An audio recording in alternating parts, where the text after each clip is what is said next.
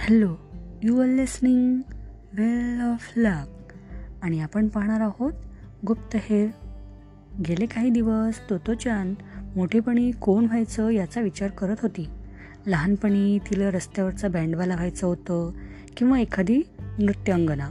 तोमईमध्ये पहिल्या दिवशी ती आली तेव्हा स्टेशनवर तिकीटं विकायची तिची इच्छा होती.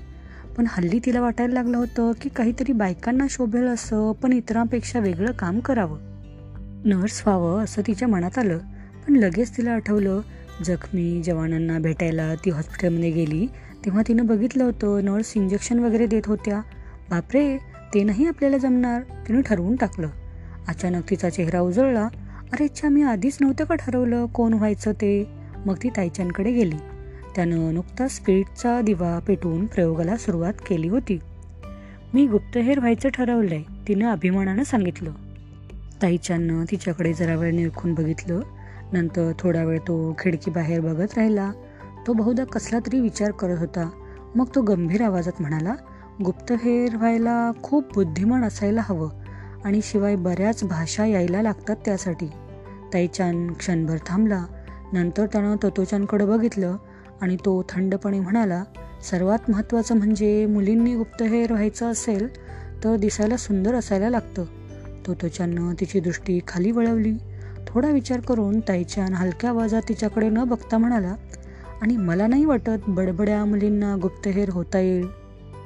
तोतोचान एकदम गप्प झाली. तो तिच्या गुप्तहेर होण्याच्या विरुद्ध होता म्हणून नाही तर जे काही बोलत होता ते खरं होतं म्हणून. तिच्या लक्षात आलं गुप्तहेर होण्याचे कुठलेच गुण तिच्यामध्ये नव्हते. आणि ताईच्यान तिला काही वाईट वाटावं म्हणून बोलत नव्हता. तिला तो विचार मनातून काढून टाकण्याशिवाय मार्गच नव्हता. काय आश्चर्य तिच्या मनात आलं हा तर माझ्या एवढाच आहे पण माझ्यापेक्षा किती जास्त समजतं याला. समजा ताईच्यान तिला म्हणाला असता की त्याला वैज्ञानिक व्हायचं आहे तर ती काय उत्तर देणार होती? ती फार तर असं म्हणू शकली असती. हो तुला स्पिरिटचा दिवा छान लावता येतो पण ते फारच बालिश झालं असतं. किंवा तुला चा अर्थ फॉक्स हे माहिती आहे म्हणून तू वैज्ञानिक होऊ शकशील. पण छे त्यालाही काही अर्थ नव्हता. ते काही असो पण तिला खात्री होती की ताईच्यान कुणीतरी मोठा माणूस होणार होता. म्हणून ती गोड आवाजात म्हणाली नाही होणार मी गुप्तहेर पण तू मात्र नक्की कुणीतरी मोठा माणूस होशील. ताईच्यान काहीतरी पुटपुटला त्यानं डोकं किंचित खाजवलं आणि तो समोरच्या पुस्तकात घडून गेला. पण जर ती गुप्तहेर होणार नव्हती तर काय करणार होती? समोरच्या स्पिरिटच्या दिव्याच्या ज्योतीकडे एकटक बघत ती विचार करत होती. ताईचान आज जपानमधील वैज्ञानिकामधील प्रमुख आहे. पण आता तो अमेरिकेत राहतो. टोकियो विद्यापीठातून त्यानं विज्ञानाची पदवी घेतली. एम एस सी झाल्यावर मोठी शिष्यवृत्ती मिळून तो अमेरिकेत गेला आणि रॉन्चेस्टर विद्यापीठातून पी एच डी झाला. नंतर तो तिथेच विज्ञानात संशोधन करत राहिला.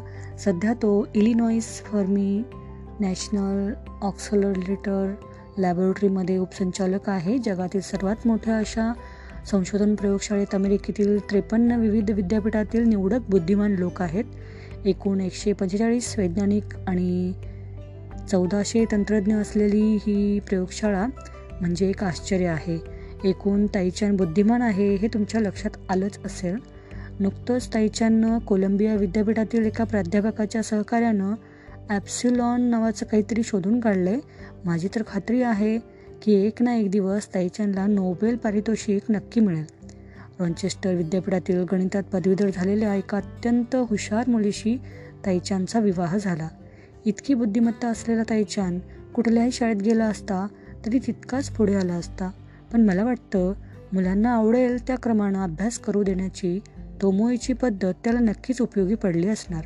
मला तर त्यानं शाळेत परीक्षा नळ्या अल्कोहोलचे दिवे घेऊन प्रयोग करणं आणि विज्ञानाची भयंकर जडजड पुस्तकं वाचणं या व्यतिरिक्त इतर काहीहीच केलेलं बघितल्याचं आठवत नाही. हे मी तुम्हाला सांगत आहे तोतोच्या आणि या पुस्तकामधून. थँक्यू.